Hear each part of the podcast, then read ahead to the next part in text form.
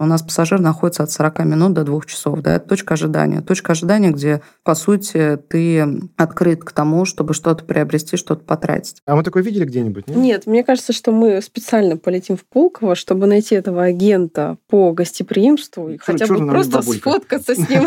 У нас, у пассажиров, отключается в этот момент критическое мышление – мы не читаем обзоры, да, но нам важно что-то привести вот на этой эмоциональной истории. За что я обожаю Пулкова, да, за то, что современное всегда с историческим очень соседствует. Маркетинг для меня, вот своими словами, это любовь. Все наши границы, они в нашей голове.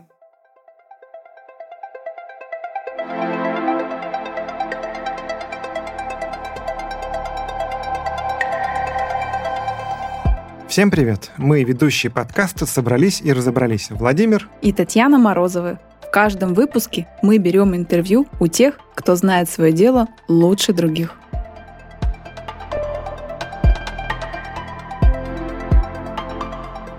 В своих выпусках мы стараемся разобраться вместе с нашими гостями в том, как устроен бизнес в различных сферах – у нас были выпуски про автомобильный, гостиничный, издательский и даже про бизнес сетевого рекламного агентства.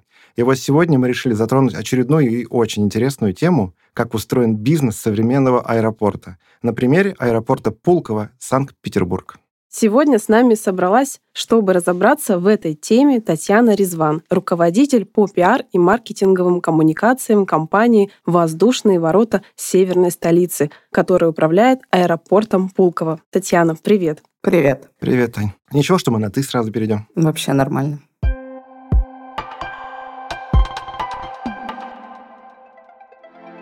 Дорогие слушатели, Каждый выпуск мы делаем с любовью и полностью погружаемся в тему.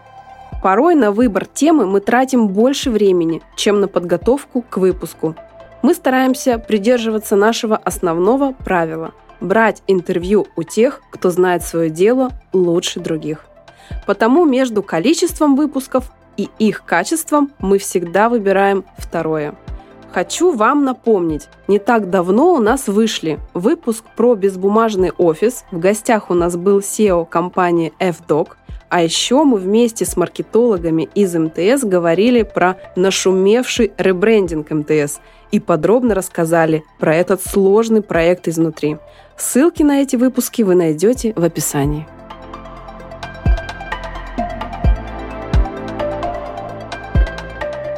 Татьяна, наш первый и уже традиционный вопрос в нашем подкасте. Какой профессиональный путь ты проделала и попала на работу в Пулково? Расскажи, пожалуйста. Ну, профессиональный путь у меня делится на две части. Я профессиональный журналист, я тележурналист, я журналист новостей в первую очередь, именно телевизионных, да, журналист когда-то там правительственного пула. И дальше я перешла в пиар, в пиар в контур группы компании «Газпром», у нас э, было такое, ну как было, и есть, да, очень классное, огромное предприятие нефтехимическое, там 10 тысяч человек, 5 заводов, то есть от закрытых предприятий, потому что там в контуре была абсолютно оборонка-оборонка, и параллельно до клиентского абсолютно бизнеса, типа сети автозаправок, да, а, нефтепереработки. Именно там я начинала карьеру в пиаре. И дальше потихонечку-потихонечку у меня за плечами еще один аэропорт – который входил в топ-10 по России, и за плечами инфраструктурный проект уже в контуре группы компаний ВТБ. И вот так я оказалась в Пулково. А какой аэропорт? Уфа. То есть опыт прям вижу такой серьезный. Ну да, опыта достаточно много, и я-то из, мне кажется, такой категории промышленных пиарщиков, потому что у меня все-таки вся эта история, она именно про производственные компании, причем такие крупные, большие, 24 на 7.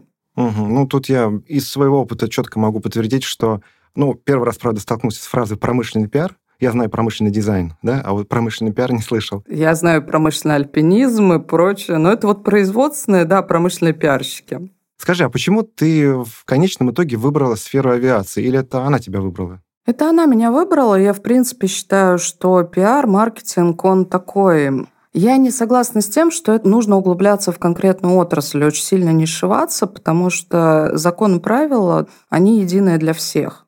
И, в принципе, ты, приходя в компанию, в любом случае начинаешь свой опыт, свой бэкграунд масштабировать на тот бизнес, на тот бизнес-запрос, который для тебя есть. Ну, с авиацией просто так сложилось. Меня действительно позвали в компанию. У нас был очень четкий трек по времени, потому что пришло московское руководство в первую да, авиационную компанию, где я работала. Мы готовились к форуму ШОС-БРИКС, то есть мы вводили в эксплуатацию терминал, и у нас там должны были открывать этот терминал 15 на тот момент глав государств. То есть должно было первое лицо страны приехать, 15 глав государств. В 2015 году это было, и нас позвали очень четко подвести компанию к тому, чтобы вот это все провести.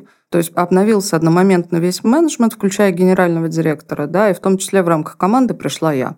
Так получилось, что мы там все немножко подзадержались на несколько лет после того, как ввели в эксплуатацию один терминал, потом ввели в эксплуатацию второй терминал, потом ввели в эксплуатацию взлетно-посадочную полосу. То есть вот опыт таких масштабных строек он был. Потом э, я перешла уже в инфраструктурный проект. Э, это тоннель, дорога, и оттуда, да, так сложилось, меня позвали, коллеги, перешла в Пулково.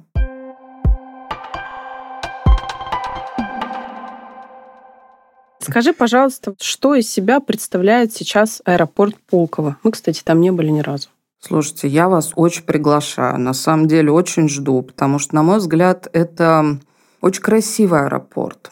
Мы пока не разрослись инфраструктурно, он еще, знаете, очень такой красивый, уютный, современный, европейский. Я вот очень люблю ориентироваться на мировой опыт, потому что вся авиация, она, в принципе, строится именно на мировом опыте. И мне кажется, Пулково – это такая история одновременно удобства, клиентского сервиса, очень сдержанного дизайна и очень доброжелательного отношения к тем пассажирам, которые к нам приходят. То есть мы всегда очень добрые, мы всегда очень улыбаемся. И это и специфика города, и специфика нашего бизнеса. И я вас очень приглашаю в Пулково, но если говорить о бизнес-показателях, а они, наверное, ну, самое важное, да, то мы сейчас, вот последние два года, мне кажется, Пулково находится на таком пиковом моменте. Мы ломаем стереотип, что аэропорт Санкт-Петербурга – это четвертый аэропорт страны. Потому что всегда так было, да, три аэропорта московского авиаузла, и вот а, четвертый угу. там есть в Санкт-Петербурге. Это такая общепринятая история. Так вот, с прошлого года по внутреннему пассажиропотоку мы вторые в стране. Вторые после Шереметьево. После Шарика, понятно. Опередили Домодедово, опередили Внуково. По совокупному пассажиропотоку, это внутренний и международный, мы в стране по итогам прошлого года третьи. То есть мы существенно опередили Внуково. Мы третьи после Шереметьево и после Домодедова. И вот в этом году, так как пассажиропоток, естественно, мы замеряем месяц к месяцу, с мая месяца мы уверенно занимаем по совокупному пассажиропотоку в стране второе место. То есть э, по-прежнему после Шереметьево. Все-таки, ну, Шереметьево – это такая величина, Понятно, что коллегам мы там на пятки не наступаем, но вот с остальными мы, э, скажем так, активно замеряемся показателями. И действительно, Пулково медленно, я бы даже, кстати, не сказал, что медленно, очень быстро и уверенно становится крупным таким пересадочным, да, вообще транспортным узлом. Поэтому вот сейчас мне очень нравится работать. Это очень интересный опыт. Это очень серьезно, потому что когда мы готовились, ну вот мне рассказали о том, что там Полково номер два, и я вот, мы сегодня даже обсуждали по дороге, а на подкаст с Таней, номер два после кого? Неужели Домодедово обошли? Ну, то есть, на наш взгляд, Домодедово это тоже мега-величина. Абсолютно. Это уж мы там летали, знаем, разрастается аэропорт, становится лучше, а тут хоп, и обошли. Ну, это здорово. Тогда давай переходить к нашей основной теме, к тому, как устроен бизнес аэропорта. Из чего, в принципе, состоит бизнес в аэропорту? Расскажи, пожалуйста, подробнее. Наверное, для большинства наших слушателей это будет прям э, какое-то открытие. Действительно, наверное, для большинства слушателей это будет открытие, потому что вот с момента, как там я 8 лет да, работаю в авиации, самый любимый вопрос, кто является клиентом аэропорта? Вот давайте я вас спрошу, кто является клиентом аэропорта? Пассажиры, конечно. Конечно же, нет. Мне кажется, Опа. что Нет. это магазины, которые берут аренду аэропорта, наверное, коммерческие какие-то эти. Во многом, но на самом деле аэропорт с точки зрения маркетинга это классическая B2B-компания. Авиалиния, да? Авиакомпания. Авиакомпания. Авиакомпания, да, да, да. То есть аэропорт это классический B2B бизнес, причем то, что у нас принято, да, там в России называть суровый B2B такой жесткий B2B, когда практически у тебя... Промышленное, добавлю слово. Ну, не совсем. Здесь все-таки транспортное. Mm-hmm. Но аэропорт – это B2B-компания, и в первую очередь клиенты аэропорта. Понятно, что пассажирам про это знать э, не особо интересно, но нужно понимать, Кстати, очень важно, когда ты, скажем так, хочешь сделать свое пребывание в аэропорту комфортным, тебе очень важно понимать, да, а у кого ты реально купил услугу. Так вот, пассажир покупает услугу у авиакомпании. Он именно с ней заключает договор авиаперевозки. И вот когда вы покупаете билет, вы должны очень четко понимать, что в данный момент вы с авиакомпанией заключили договор авиаперевозки. И вот все остальные, кто находится вокруг вас, транспорт, трансфер, туристический оператор, там, а, возможно, если вы не покупали напрямую, и аэропорт. Мы коммуницируем с ними с точки зрения каких-то а, бизнес-процессов, и иногда вот вам говорят, да, вы купили где-то там билет в агрегаторе, а просите вернуть, например, у авиакомпании. Не получится. Вы идете туда, где вы купили в агрегаторе. Либо вы просите у аэропорта каким-то образом вмешаться в вашу перевозку и помочь, да, либо поменять. Так вот, нет, к сожалению, вы купили именно у авиакомпании, вам нужно разговаривать с авиакомпанией. А если мы возвращаемся к бизнесу, то да, есть плюс-минус для всей российской гражданской авиации понятная история распределения доходов, ну, обычно это, в принципе, по миру своя такая специфика, но стандартно это примерно 80 на 20. 80% э, доходов аэропорта генерят авиакомпании, оставшиеся 20% э, генерит весь бизнес, который так или иначе завязан на терминал, завязан на обслуживание пассажиров, включая собственные сервисы аэропорта и включая тот девелопмент, ту аренду, которая стоит, либо какие-то дополнительные сервисы. Но здесь надо понимать, что распределение по вот миру, оно не совсем такое. То есть есть распределение 50 на 50. Это, например, Азия. Интересно, с чем связано? А не авиационная коммерция. Там очень связано вот то, что вот вы сказали, да, эти арендаторы, которые стоят в аэропорту, это то, что у нас принято в отрасли называть неавиационной коммерцией. Так вот, а, там эта история очень сильно развита, очень сильно продвинута, а, если мы там возьмем Чинги. Плюс там крупные пересадочные хабы, то есть там, где клиент у тебя находится, пассажир находится в терминале 4, 5, там 6, 12 часов. Понятно, что он в этот момент больше тратит денег, и таким образом люди больше зарабатывают, которые находятся непосредственно в терминале. У нас все-таки угу. ну, гражданская авиация в России развита таким образом, что point-to-point ты по России долетаешь, да, из точки в точку, пересадочных узлов как таковых не так много. Ну и в принципе вся структура российской гражданской авиации, она сформирована таким образом, что у нас как пересадочный хаб формируется авиаузел Москвы туда подтаскивают угу. всех пассажиров, и уже оттуда вы разлетаетесь. Это специфика. В Америке, например, совершенно другая структура. Ну, знаете, есть такая фраза «так сложилось исторически». Вот в России реально так сложилось исторически. Поэтому аэропорт – это бизнес-история. Мы стремимся, конечно, именно к тому, чтобы в Пулково, вот для меня это прям вот в том числе одна из причин, почему я пришла, почему мне было интересно, потому что Пулково стремится к другой немножко структуре бизнеса, Команды ставят перед собой цель 60 на 40, то есть чтобы доходы от неавиационной коммерции достигали там 40%, и мы успешно с этим справляемся. Очень крутые ребята работают э, в этом направлении. Ну, это, знаете, та точка роста, на которую ты можешь влиять. Потому что все-таки авиаперевозки, да, пассажиропоток, трафик, их во многом генерят авиакомпании. И почему мы говорим, что ну, да. бизнес с авиакомпаниями – это такая суровая B2B история? Потому что это несколько сотен клиентов в мире, которые знают тебя десятки лет, они знают покупательскую способность. И в плане маркетинга ты не всегда им можешь что-то такое предложить. Ну, скажем, скорее больше они тебя выбирают. Я бы так сказала. А вот в плане авиационной коммерции как раз там такое просторное поле и для креатива, и для экспериментов, и для увеличения доходности. Татьяна, скажи, пожалуйста, в вашем бизнесе есть вообще такое понятие, как конкуренция? Ну, то есть кто у вас есть конкуренты? В прямом Раска... смысле. Да, да, расскажи, пожалуйста. А расскажу, на самом деле, опять будет немножко такое э, отступление, да, что практически все аэропорты, ну не все, практически все аэропорты, да, в принципе все аэропорты в России, кроме аэропортов Московского авиаузла, являются субъектами естественной монополии. Потому что, ну, если кто-то сталкивался в бизнесе, это на самом деле существенное ограничение, потому что как субъект естественной монополии все тарифы, с которыми ты работаешь, у тебя являются регулируемыми. Ты не можешь просто да, там, повысить тариф, например, для авиакомпании, потому что тебе захотелось. Нет, тебе нужно проходить очень тяжелую процедуру, и, поверьте, тарифы в авиации повышаются сложно, годами, и это действительно огромнейший процесс. Такое регулирование, да, получается? Конечно. Такое сильное регулирование со стороны государства в том числе, да? Ну, естественно, потому что субъект естественной монополии, он полностью подконтролен тем правилам, которые есть. Из этой истории выведен московский авиаузел, потому что в Москве три аэропорта. Ну и с недавних пор э, выведен, ну, частично, да, выведен Санкт-Петербург на определенных направлениях. Но если мы будем говорить про то, кто является фактически нашими конкурентами, да, вот нас сравнивают вот по аэропорту Москвы, говорят там, например, условно, вы единственный аэропорт, вы монополист, поэтому вы должны, собственно, идти по этим правилам. Ну, вот, на мой взгляд, это принципиально неправильная история по одной простой причине.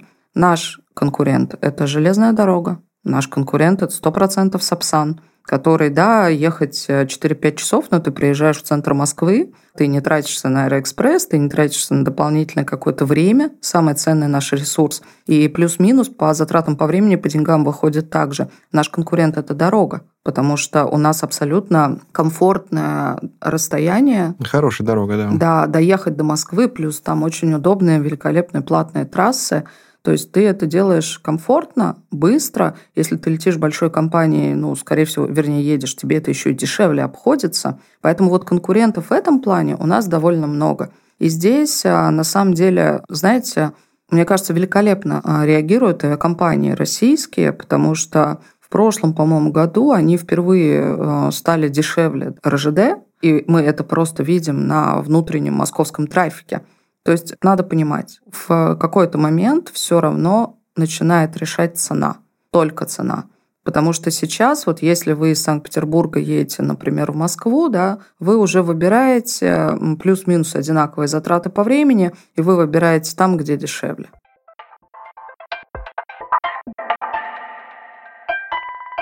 Давай поговорим про современные реалии мир и бизнес сильно поменялись. Скажи, что поменялось за вот эти полтора года на рынке вашем? На нашем рынке поменялось, ну вот я вижу два таких четких трека. Во-первых, поменялась структура нашего пассажиропотока, который раньше делился, ну, естественно, было больше международных пассажиров, и внутренний пассажиропоток рос, но не так сильно. Сейчас у нас из 18 миллионов по прошлому году, у нас 12 миллионов – это внутренний пассажиропоток – и, естественно, этот рост, э, он спровоцирован внешними факторами. И в этом плане, опять же, повторюсь, нам повезло, потому что Санкт-Петербург такой город э, с таким потенциалом, который генерит к себе туристический трафик. Так уж географически сложилось, да? Да, да, так, так не исторически, в этот раз географически сложилось. сложилось. Географически. Да, да. Ну, если раньше вы условно, да, там в школе один раз были, например, в Санкт-Петербурге и всегда откладывали на потом, ну, прилечу, вот сейчас я облечу вот mm эти там 9 стран, да, прилечу потом, то сейчас э, вы прилетите, потому что рынок немножко сузился, а рынок зарубежный, который для нас открылся, он не настолько еще привычен для российского туриста, ему к нему надо привыкать, и поэтому активно мы видим, да, рост э, вот этого внутреннего туризма. И для нас это, безусловно, отличная история, потому что у нас сейчас там летает 59 регионов, мы видим то количество людей, да, которые посещают город, и это прекрасная история. То есть вот за эти полтора года изменилась структура пассажиропотока,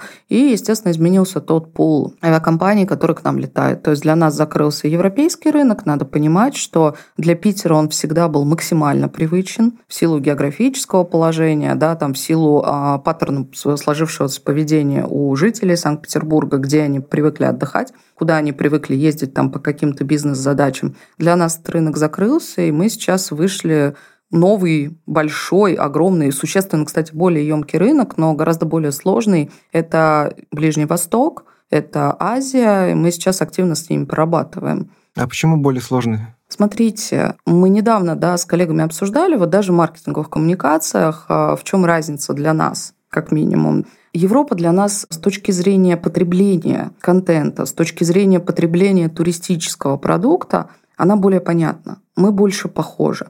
Мы находимся в единой сети интернет, да, у нас одинаковые плюс-минус привычки. Они, в конце концов, знают, что такое Россия, знают, что такое Санкт-Петербург, знают историю, то есть они понимают, куда они едут. А здесь для нас открывается очень большой рынок, но он максимально не единообразный, он разный. То есть Китай, ну согласитесь, да, это огромнейший потенциал для туристов к нам, но там совершенно другая ментальность, там совершенно а, другой способ потребления туристического продукта в целом. То есть э, там не те европейцы, которые условно могли прилететь на выходные, да, посмотреть царский Санкт-Петербург. Нет, все-таки у Китая совершенно другие туристы.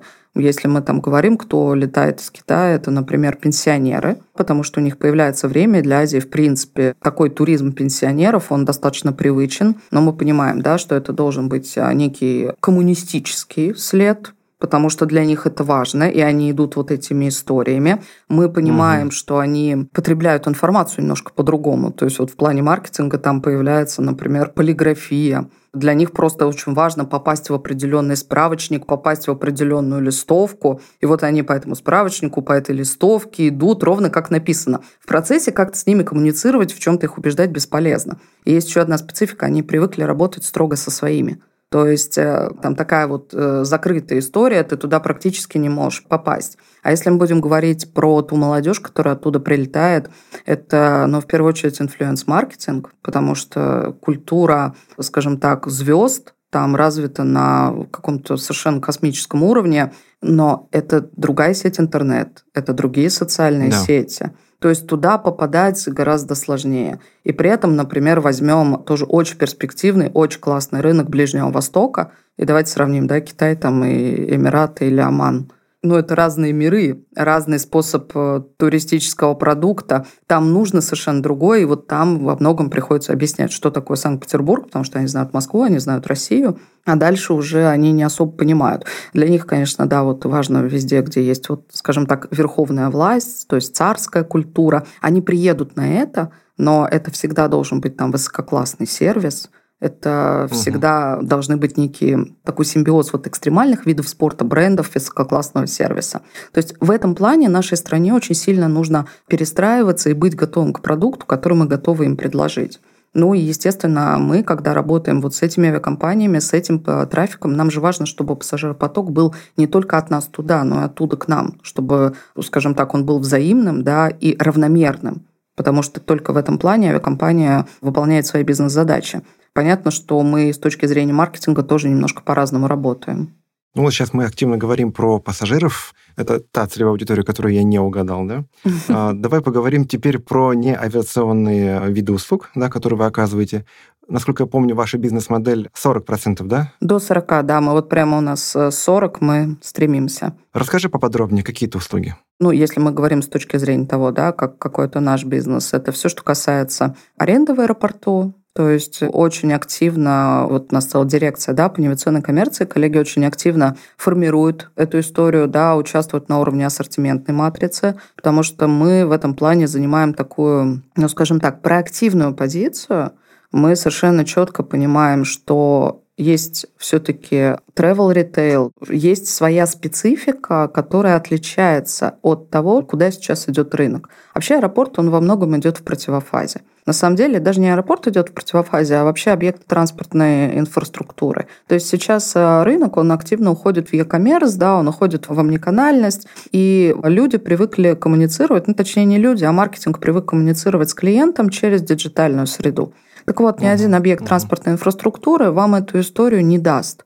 Потому что любой транспорт, да, любой инфраструктурный хаб – это история офлайна и история импульсности. То есть это импульсные покупки, они настроенческие, они очень завязаны на психологическое состояние пассажира, да, как на счастье, так и на стресс, на ожидание какого-то удовольствия. Вот с этим мы реально понимаем, что немножко, когда к нам кто-то приходит работать, с этим во многом а, ну, разучились работать в чем-то, да. Может быть, не вспоминают, потому что заходят крупные компании, иногда заходят сетевые компании, понятно, что когда к тебе заходит крупный сетевой, там, например, ритейлер, ему под тебя тебя один концепт переделать сложно, у него система по-другому настроена. Но, тем не менее, если он не переделает под то потребление, которое есть на транспорте, у него просто продажи не пойдут так, как он, может быть, рассчитывал бы. И в этом плане мы занимаем достаточно проактивную позицию и настаиваем на том, что у нас есть та экспертиза, которую нужно обязательно учитывать. Поэтому для нас очень важно – как формируется то, что предлагается клиенту. А любой, наверное, аэропорт следит, чтобы те бизнесы, которые у него там стояли, не каннибализировали друг друга, чтобы они не вредили друг другу, чтобы это все было достаточно сбалансировано. Ну и плюс а, мы очень сильно продвигаем историю, очень верим в историю, что наше обслуживание – клиента, то есть наша коммуникация с пассажиром, вот наша зона ответственности, это, скажем так, обеспечить, чтобы пассажир там от парковки дошел до гейта, должно быть максимально быстрым, максимально бесшовным и максимально дружелюбным, потому что, да, с одной стороны, вроде как это не наш клиент, но, тем не менее, для любого аэропорта есть два фокуса. Это вот э, основные клиенты да, и пассажир. И пассажир – это всегда фокус э, в рамках клиентского сервиса, потому что у тебя есть определенные обязательства перед авиакомпанией. Пассажир не различает, где аэропорт, где авиакомпания, да, и вы должны быть довольны на всем протяжении пути. И у нас есть определенные обязательства перед теми коллегами, которые стоят у нас в терминале. И, естественно, если аэропорт допускает очереди, если аэропорт э, недружелюбный, нахамили вам где-то, но ну, вы уже не клиент ни для кого. Вы, собственно, обиделись, да. ушли там с телефоном, да, куда-то к гейту жаловаться. И в этом плане мы не выполнили свои обязательства. Поэтому с точки зрения бизнеса, да, мы B2B-компания. Но с точки зрения модели обслуживания, конечно, мы B2C-компания, потому что до 80 тысяч человек в сутки – это сейчас наш трафик. И вот с ними мы работаем. Татьяна, вот скажи, пожалуйста, как сделать так, чтобы пассажир был всегда доволен? Задача ведь это стоит не только перед авиакомпанией, но и перед аэропортом. Ну и если тебе вдруг нахамили, то куда нужно жаловаться? Я думаю, это будет всем интересно. Жаловаться на самом деле имеет смысл, действительно, да. Я вот всегда говорю, что аэропорт это максимально регламентная история. И поверьте, если у вас произошел какой-то кризис, значит где-то в системе пошел сбой. И поэтому обратную связь давать всегда нужно. Обратную связь э, нужно давать всегда. Есть масса способов коммуникации, как донести до аэропорта свою позицию. Это в мире везде так, это у нас везде так. Это социальные сети, да, там аккаунт аэропорта. Мы вот э, выбрали для себя историю, мы присутствуем во всех аккаунтах абсолютно. Это чуть больше, чем у коллег, но это принципиальная наша позиция, потому что это наш способ связи с вами, способ связи быстрый. Я по обратной связи вижу, все, кто нам пишут э, в сутки, они практически все не наши подписчики но они находят нас, потому что мы максимально быстро отвечаем. И на самом деле социальные сети там аэропорту нужны именно как способ коммуникации с пассажиром, ну, никак там не способ... А, понятно, что мы про что-то рассказываем, да, про объект авиационной коммерции, про новые направления, мы помогаем нашим партнерам, но тем не менее, в первую очередь, это способ связи. Есть QR-коды, да, куда вы можете быстро подойти, написать, в чем это хорошая история, там сразу считывается зона, где это произошло. Поверьте, разбирательство в любой компании, оно, ну вот в аэропорту у нас, оно идет сразу же, да, там со всеми средствами объективного контроля. То есть видеокамеры, где вы находились, по времени, со всеми объяснителями. Это огромнейший процесс – то есть, если вам кажется, что вот вы так эмоционально написали, а вам, может быть, долго не отвечают, там, ну, по сути, каждый раз проводится расследование. Поэтому жаловаться нужно. Может ли пассажир всегда быть абсолютно довольным? Слушайте, ну вот я не уверена, что есть такая цель, да, сделать вас вот на всем протяжении пути счастливым. Все-таки счастье это немножко дело ваших рук. Но наша задача сделать так, чтобы у вас не возникали сложности, и не возникали какие-то вопросы, на которые вы не нашли ответа. Вот на это на самом деле работает вся аэропортовая индустрия. То есть это навигация, это люди, которые присутствуют в терминале. У нас э, есть очень классная практика, я ее, по-моему, ни в одном аэропорту больше российском не видела, и она мне безумно в Пулково нравится. Это у нас есть агенты по гостеприимству. То есть это не те люди, которые находятся на стойке, это не те люди, которые проверяют ваши документы. Это агенты по гостеприимству, которые находятся в терминале, где вы можете просто задать им любой вопрос, и они вам все объяснят. Потому что в стрессе человек не верит своим глазам, он не верит тому, что написано ни в телефоне, ни на онлайн-табло, ни на стене, нигде ничему не верит, потому что он в стрессе, но мы всегда верим другим людям. И именно для этого мы активно привлекаем студентов. То есть у нас э, в пике работает там до 600-700 человек студентов, которых мы привлекаем именно как агентов по гостеприимству. Волонтеры, получается? Не совсем. У нас есть отдельный проект «Взлетная полоса». Мы с 30 вузами работаем, то есть у них есть оплата труда. И это тот mm-hmm. персонал, который, скорее всего, потом к нам вернется. Но мы выводим их в пике, чтобы помогать основному персоналу. Это очень крутая история на самом деле. А с этого года у нас еще тоже вот такой ну, пилотный проект. И он тоже очень классно себя показал, потому что в агентах по гостеприимству у нас появились так называемые агенты серебряного возраста. То есть мы стали брать туда людей, которые вышли на пенсию. Они находятся в терминале, они вам помогают, и мы прекрасно понимаем, да, что иногда подойти к кому-то там, кто по возрасту, как твоя мама или как твоя бабушка, психологически комфортнее, когда ты нервничаешь, Ну да, да. чем когда там кто-то помоложе, тебе кажется, что это недостаточный уровень эмпатии. Может быть, ты постесняешься подойти к кому-то помоложе. И я вижу просто, как к ним подходят люди, как они объясняют. Это совершенно другой тон of voice, да, когда тебе говорят, ну, не, не переживай, мы сейчас дойдем, все будет хорошо, и ты веришь автоматически. Надень шапочку, да? Не простужайся, да? Ну, практически да, но почему нет? Здорово. Слушай, а мы, а мы такое видели где-нибудь? нет? Нет, мне кажется, что мы специально полетим в Пулково, чтобы найти этого агента по гостеприимству и хотя бы просто сфоткаться с ним, потому что, ну, это действительно нонсенс какой-то. Мне кажется, что я такого нигде вообще Не, не не встречала, это, да, и хотя Татьяна говорит, немало. что это нигде нет, они первые, кто это придумали. Ну, в России а, я этого точно не видела, волонтеров привлекают точно, но на самом деле у меня очень такой передовой классный генеральный директор, у него опыт работы как раз на Олимпиаде, когда он работал в Краснодарском да, там авиаузле, аэропорт Сочи, Мгм, как раз к мгм. Олимпиаде. То есть вот эту вот историю он привнес оттуда, и сейчас мы ее на постоянной основе внедряем в Санкт-Петербурге. Мне кажется, это вот как раз такой симбиоз опыта, да, который ты берешь с крупных э, мировых соревнований и привносишь его к себе в основной постоянный бизнес. И это очень правильно, потому что, в принципе, одни и те же люди летают, одни и те же пики, одни и те же вопросы ты решаешь. Почему это должно работать только там раз в 4 года? Ты упомянула, и мы упомянули про ритейл. Скажи, пожалуйста, есть ли для вас такое понятие, как правильный бренд, который вы можете пустить э, на территорию аэропорта или не пустить? Что для вас правильный бренд? Для нас правильный бренд любой, в принципе, потому что любой бренд абсолютно ты можешь адаптировать под ту историю, если бренд готов которая тебе на самом деле нужна. Ну, яркий пример, наверное, это как раз когда в Пулково появился магнит. Мы стали первым инфраструктурным да, узлом, то есть мы первый... Магнит, мы не Магнит. ослышались? Да-да-да, тот самый прекрасный магнит. Надо лететь туда однозначно, да. Обалдеть. Да, мы первый аэропорт, где Магнит как раз в рамках пилотного проекта начал тестировать историю с форматом Магнит Сити. Это формат, типа, если я правильно помню, у коллег более 100 квадратов. Стоять на объектах транспорта. И поверьте, результаты по Магнит Сити просто очень хорошие. А что там продают? То же самое, что в обычном магните. Просто вопрос сразу же назревает. Неужели там вода будет стоить э, 50 рублей, а не 250? 49. Вот. Давайте за продуктами в Питер, в Пулково, да? Вот. Да, мы поставили магнит на прилете, и очень многие так в отрасли так смотрели немножко, что это, Ну, как мы сейчас.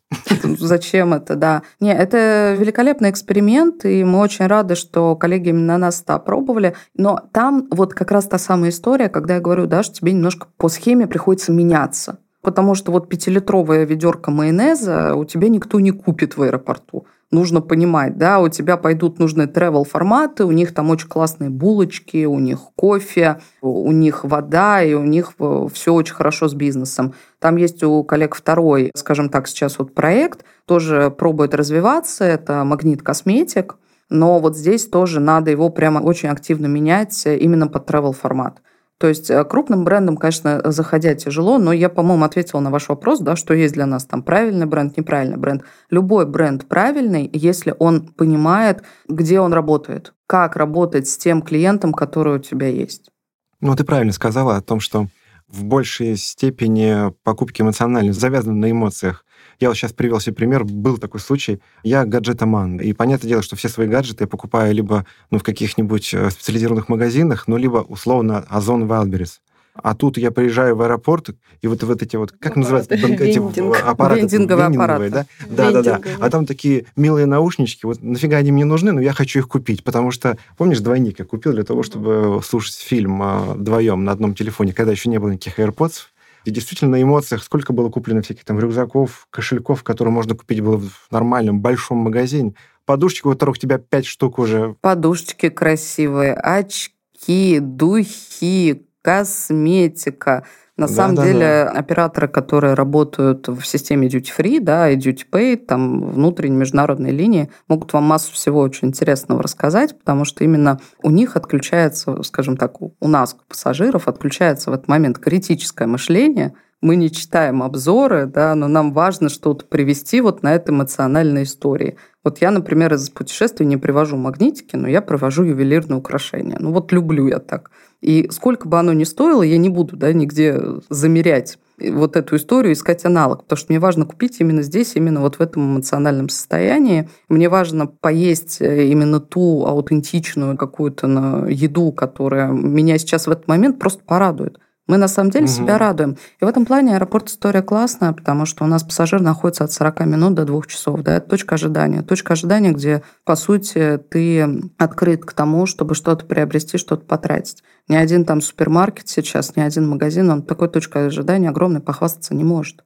Угу. У нас очень сильно ускоряется да, способ потребления. Аэропорт, он технологически тебе эту историю ускорить не дает.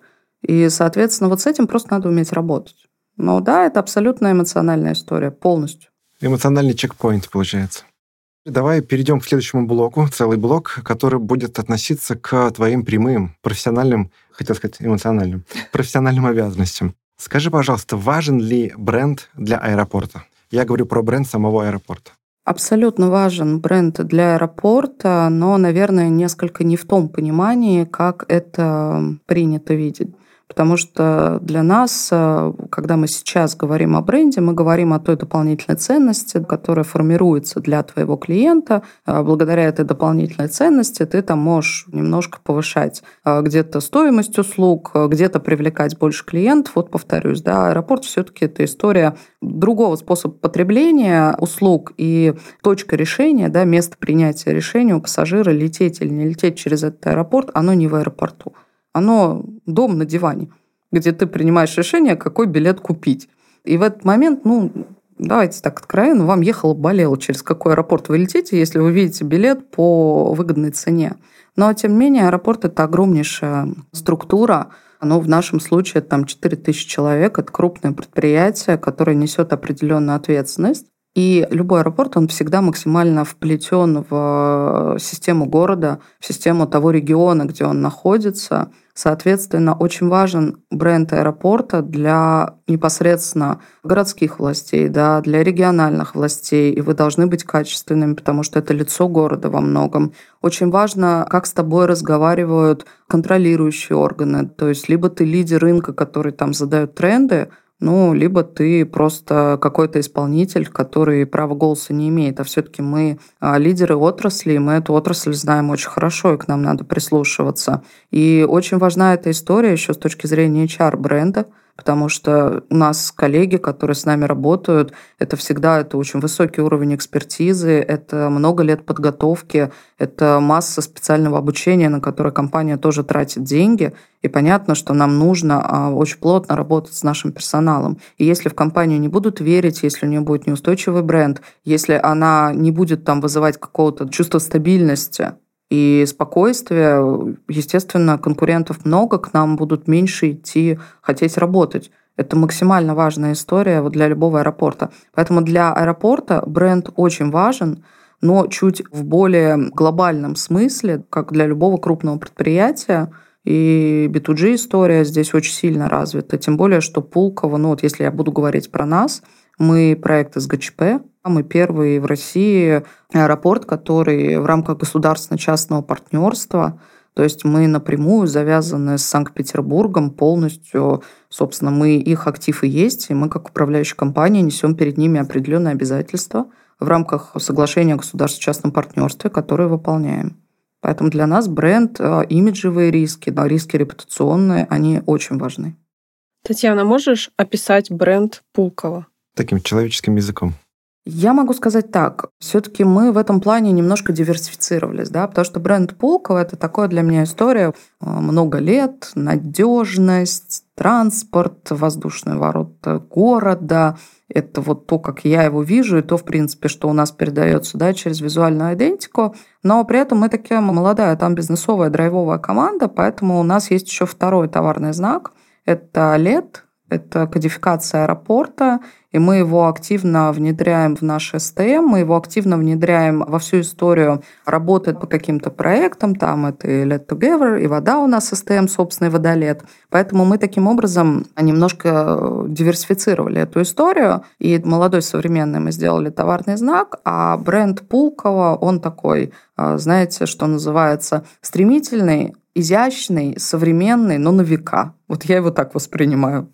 Татьяна, а вот до сих пор это у вас пять граненых стаканов, это как выглядит ваш аэропорт? Или это старый какой-то аэропорт? Не совсем. Пять стаканов есть, безусловно. Да, это, ну, скажем так, визуальная такая ценность города. И это то, что называется Пулково-1. Там сейчас находится вип-зал, Соответственно, он э, таким образом используется. А центральный пассажирский терминал, он э, был запущен э, гораздо позднее. Посмотрите, это грим-шоу, лондонское да, архитектурное бюро, если я правильно помню, золотая крыша, очень узнаваемая, скажем так, форма крыши, она волны реки символизирует. И это, знаете, такое очень воздушное, легкое здание, то есть три этажа, полностью пронизанные светом. Очень красиво, на самом деле. Крыша вообще великолепная. Поэтому вот основные перевозки – это все таки центральный пассажирский терминал, Пулково-1, который есть, э, это 5 стаканов,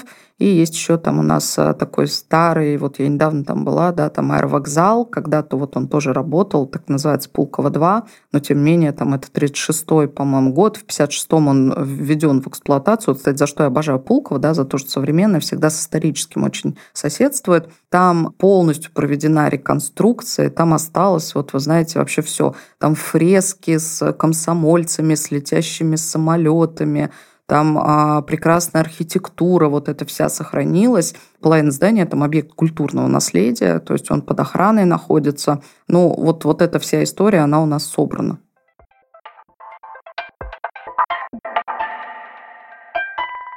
Татьяна, скажи, пожалуйста, в 2023 году какие вы сейчас используете каналы коммуникации?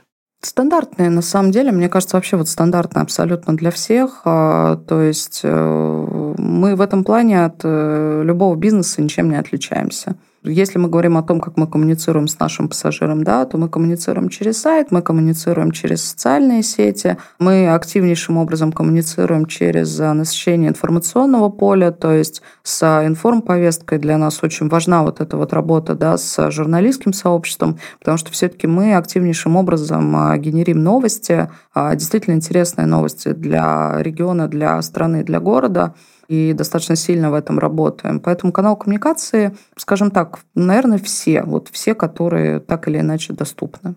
Возвращаясь к твоей должности, ну, по факту директор по пиар и маркетинговым коммуникациям, да, но пиар стоит на первом месте. Какую роль пиар как инструмент занимает вот в этом а, коммуникационном пуле? Скорее всего, все-таки ведущую, потому что, повторюсь, а, история с маркетинговыми коммуникациями, вообще вот с таким увлечением маркетингом, она больше свойственна для самого Пулкова но не для отрасли.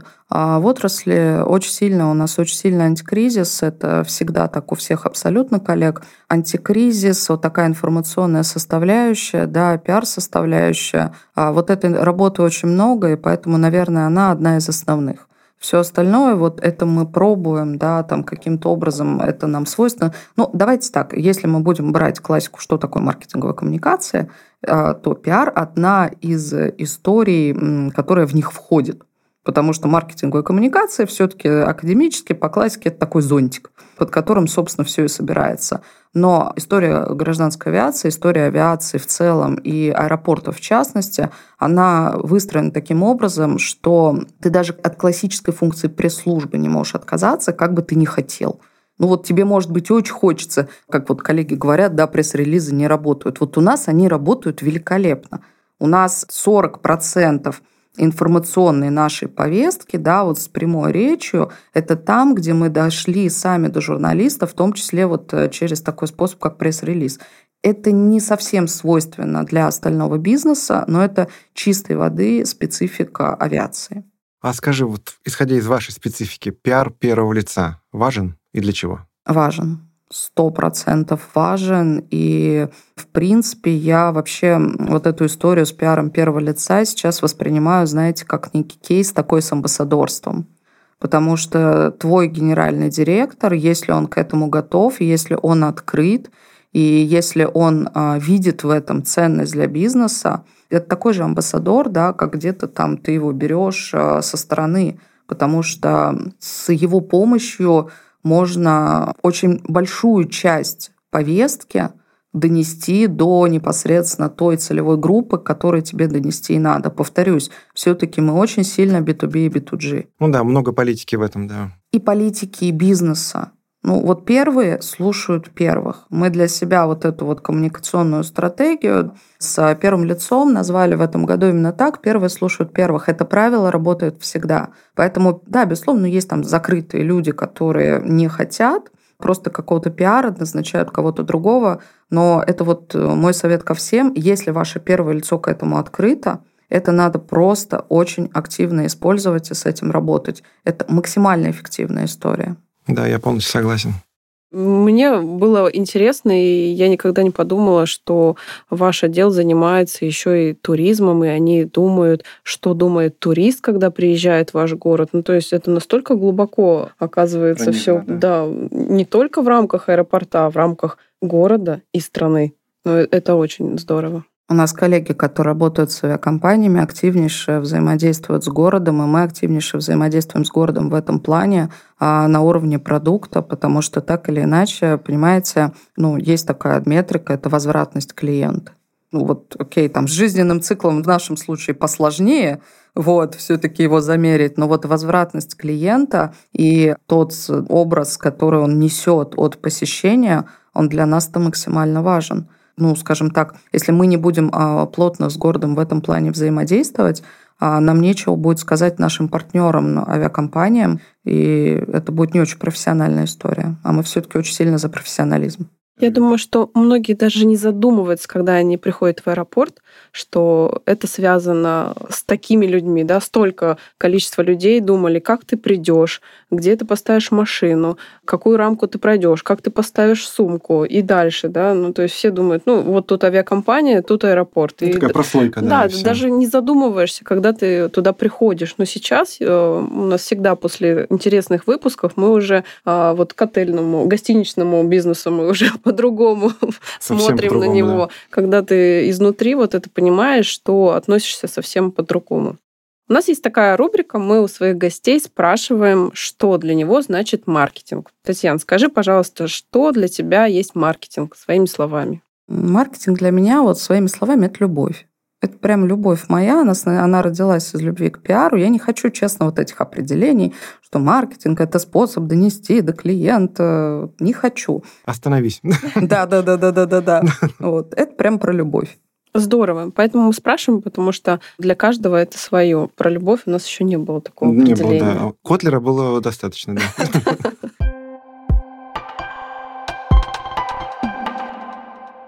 Татьяна, скажи, пожалуйста, какой твой жизненный принцип? Это у нас рубрика «Совет с пользой», и у наших гостей мы спрашиваем вот такие вопросы, чтобы понять еще человека поближе.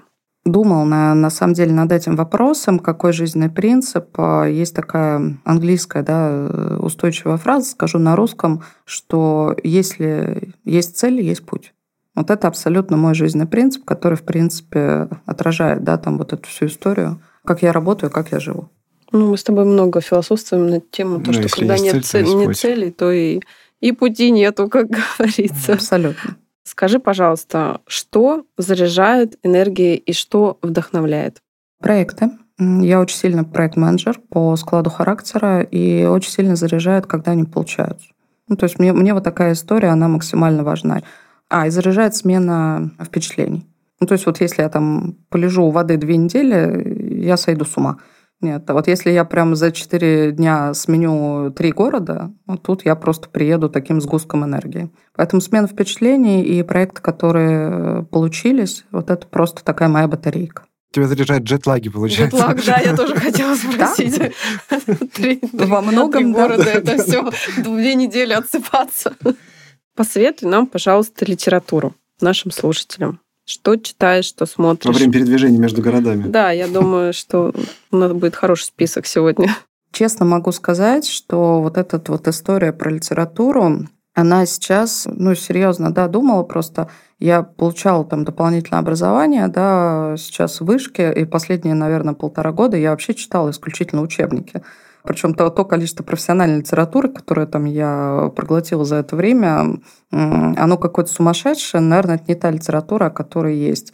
Еще один есть такой тренд, э, который я сейчас очень вижу, что, мне кажется, вот эту историю нашу постоянно читать, ее вытеснили телеграм-каналы. И когда меня там спрашивают, угу. а какую книжку вы последнюю прочитали, я могу назвать 40 телеграм-каналов, которые я прочитала, да, и где я прочитала что-то полезное. А нам называют каналы, да, да, да. Да, но вот с книжкой мне достаточно сложно. Но э, литература – это такая основная да, моя история, потому что, во-первых, я по первому образованию историк, и, соответственно, вот вся историческая да, классика, я ее и перечитываю до сих пор и знаю наизусть. Я действительно очень люблю классику, как не банально, но я фанат Достоевского. А, просто совершенно его обожаю. Я очень люблю поэзию Серебряного века. И люблю ее действительно перечитывать. Мне очень нравятся лексические конструкции, которые там есть. Я люблю Стругацких. Я, ну, действительно, наверное, из антиутопии вот я люблю только Замятина. Это те книги, которые для меня сами по себе просто очень важны они во многом формируют э, твое отношение к жизни и во многом, кстати, помогают проходить кризисы, потому что когда ты возвращаешься к классике, когда ты возвращаешься к тому, что написано там 40-50 лет назад, ты видишь, что мир, в принципе-то не особо поменялся. А люди те да. же самые, базовые принципы те же самые, предательство то же самое, победы те же самые, все то же самое. Информационные технологии поменялись, да. Технологии поменялись, твоя скорость восприятия поменялась, да, но жизненные принципы, они никуда не деваются. Мы пришли в этот мир одни, мы уйдем из этого мира одни, и надо просто вот эту жизнь проживать так, как есть. А из нового, ну, из действительно нового, да, из, ну, может быть, нового, из того, что мне действительно очень нравится – это Демарка, это очень хорошая книжка «Дедлайн». Она не во всем, безусловно, права, да, мы меняемся, повторюсь, но она очень классная. Я очень люблю, как не банально звучит, э, книжку «Дело не в кофе», про Starbucks, просто потому что она очень сильно про психологию, да, про то, как это работает, про какие-то там базовые принципы. Я очень люблю э, Фуллер, лидер без предрассудков. Ну вот действительно мне очень сильно нравится эта книга. И вот я спрашиваю, мне отвечают, Нина Зверева, мне посоветовали эту книжку в этом году, тоже понравилось. Я спрашиваю, мне отвечают. Да, я спрашиваю, мне отвечают. Нина Зверева, это про ораторское искусство. А, казалось бы, да, это с одной стороны наша профессия, а со второй стороны, ну, скажем так, иногда твои оппоненты же тоже растут вместе с тобой. И надо развиваться в этом плане. Поэтому список книг такой богатый, но, тем не менее, мне кажется, он у нас у всех такой, если хорошо подумать. Это точно. Нужно вспомнить, нужно обратиться а еще к так четко сказать. Да-да.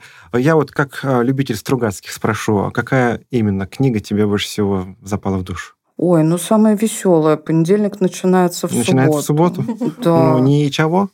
Да, конечно. Бабки-ешки, которые укладывают асфальт, да? У меня эта книжка, она еще в старой обложке, бумажная, и я эту книжку везде вожу с собой. То есть и вот она, она я забираю ее, она у меня всегда в чемодане, она уже такая еле живая. Если кто-то там помнит, там такой э, главный герой на обложке, он в маечке, в трусах такой сидит. Ну, ну студент, да, да. Да, да, да, да, да. Нет, для меня там история вот этого Януса Полуэктовича и попугайчика, это прям one love вообще. Нет, книга, ну, она так отличается от всего остального, что у них есть. Абсолютно. И когда ты смотришь «Чародеев», понимаешь, что совсем про другое. Вообще, помнишь? Абсолютно, да. Ну, у них э, там про Дон Румату и прочее, понятно, это уже такая более тяжелая, да, психологическая вещь. А вот понедельник начинается в субботу. Мне кажется, это, кстати, книга, которая очень передает тот дух, который был. Советский, абсолютно.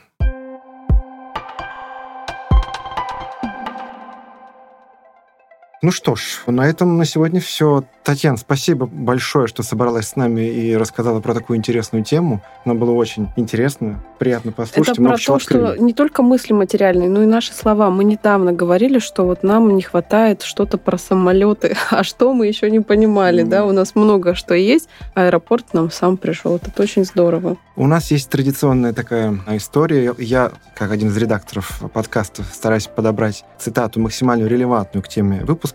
Поначалу у меня были цитаты четко по рекламе, потом поняли, что все, они уже заканчиваются, уже неинтересно.